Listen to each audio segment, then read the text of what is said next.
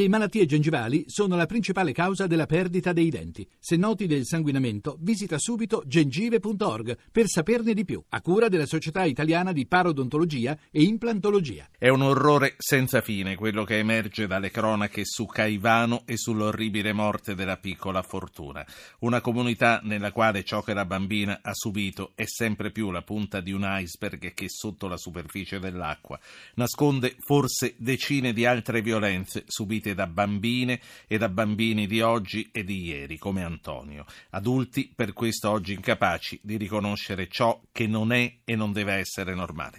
Io saluto eh, Grazia Attiri, che insegna psicologia sociale all'Università La Sapienza di Roma. Professoressa, buonasera, un piacere averla buonasera. con noi. Lei buonasera. che opinione si è fatta di quel rione, di quel parco verde, di quella omertà? Beh, eh, chiaramente è una situazione di totale degrado eh, culturale, ambientale, sociale, economico, eh, per cui eh, quello che sta accadendo sia a livello di omertà degli adulti sia a livello di eh, comportamenti eh, di pedofilia, di abuso sessuale, sembrano quasi, no, potremmo dire quasi inevitabili in una situazione come quella. Quindi si tratta di una situazione estremamente drammatica e il, eh, la pedofilia, l'abuso sessuale è soltanto la punta di un, di un, iceberg, come ha detto già lei, di un contesto che è degradato a più livelli, dalla camorra alla eh, presenza di spaccio di stupefacenti, eh, insomma di violenza, quindi eh, mi sembra che ehm, sia molto allarmante proprio da un punto di vista sociale per tutti noi, per una sorta di forse anche di responsabilità comune che noi abbiamo nel certo. Eh, lasciare, accettare in qualche maniera che delle fasce di popolazione vivino in queste situazioni. Senta, dal suo osservatorio, quello che oggi emerge da Caivano perché i riflettori sono puntati lì, c'è ragione di pensare che eh, sta succedendo in molte altre zone d'Italia? Ma questo no, non possiamo saperlo, certo è un dato di fatto che quello che emerge a livello di abusi sessuali è soltanto una parte di quello che accade, eh, perché gli abusi sessuali e la pedofilia è molto difficile che emergano.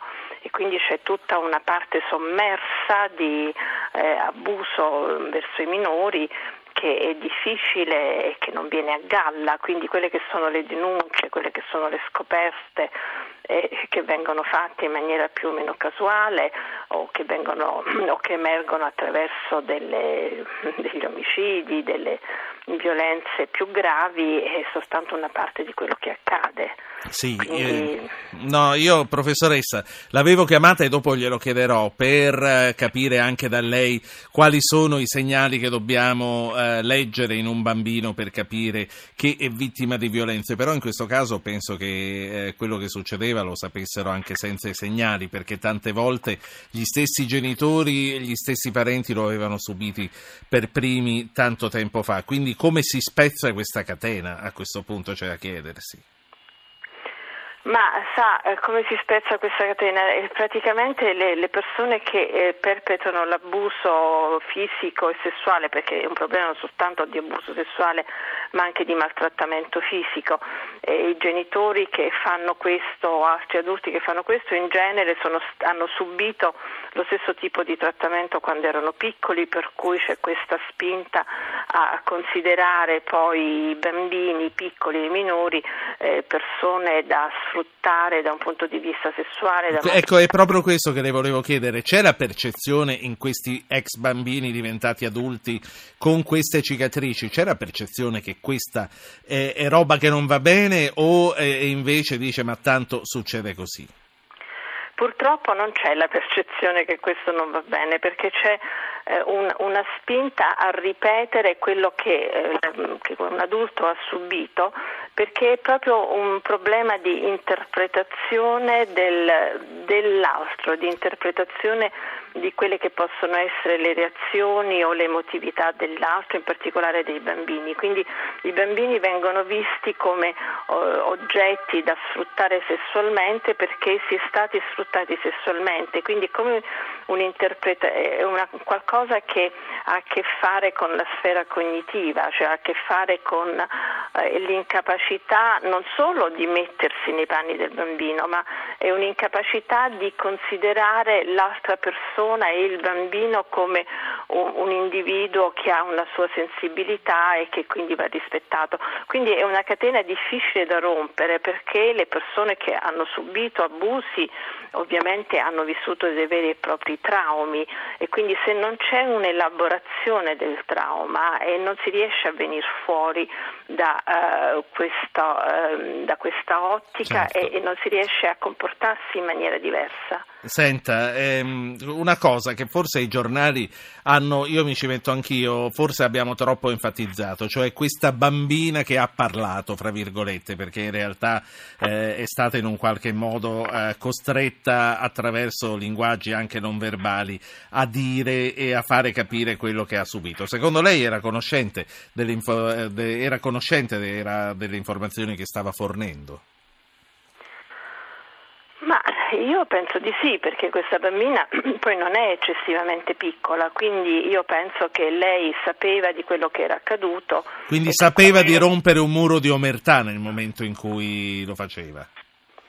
Beh, più che di rompere un muro di omertà, lei ha, ehm, ha raccontato queste cose in una situazione protetta, in cui non aveva più paura di ritorsioni o di minacce e quindi ehm, io non so quanto lei fosse eh, consapevole che eh, viveva all'interno di una famiglia dove tutto doveva essere taciuto per difendere l'uno o l'altro, ma lei sicuramente subiva delle minacce. Le ritorsioni e le minacce le avrà evitate o più o meno arriveranno perché si parla di un testimone protetto, ma sono state date talmente tante informazioni che non sarà difficile capire chi è. Ma lei sta parlando della bambina della che bambina, sì, della ma mi sembrava che questa bambina vive in una mm, casa famiglia, in una... Quindi lei crede che questi eh, siano protezioni adeguate per chi eh, a un certo punto si espone? La Ma stessa casa io, famiglia. Io, dovrebbe essere così, una casa famiglia dovrebbe essere un contesto questo, questo mi tranquillizza, no, questo mi, mi, fa piacere che lei l'abbia detto e mi tranquillizza. Professoressa Attiri, i titoli dei giornali mentre sono in onda. Prima di salutarla la faccio parlare con un ascoltatore che è Gianfranco, è collegato da Bolzano. Buonasera Gianfranco. Sì, buonasera, grazie per aver chiamato. Prego. Io volevo mh, mm, fare alcune considerazioni. In fronte a casi del genere, della Fortuna e di Antonio, sono, che non sono casi successi oggi, ma ne abbiamo diciamo, una certa storia, credo ci sia ancora poca attenzione da parte di tutti, perché noi sappiamo o, o ci ricordiamo forse che in certi casi maltrattamenti in famiglia non vengono trattati col dovuto eh, diciamo, rigore. Per esempio il padre mh, che abusa e ritorna spesso a casa o comunque non vi, non, i figli non vengono allontanati, eccetera.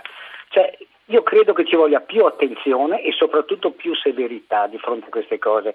Io parlavo con amici, conoscenti di questo caso specifico e quasi tutti mi dicono di fronte a queste cose Castrazione, ma non chimica, castrazione, perché questa gente non deve Vabbè. più fare poi. Poi si arriva sempre a questi discorsi, comunque ho capito, è l'indignazione... Certo, non, dica, non, dica, che è un discorso populista...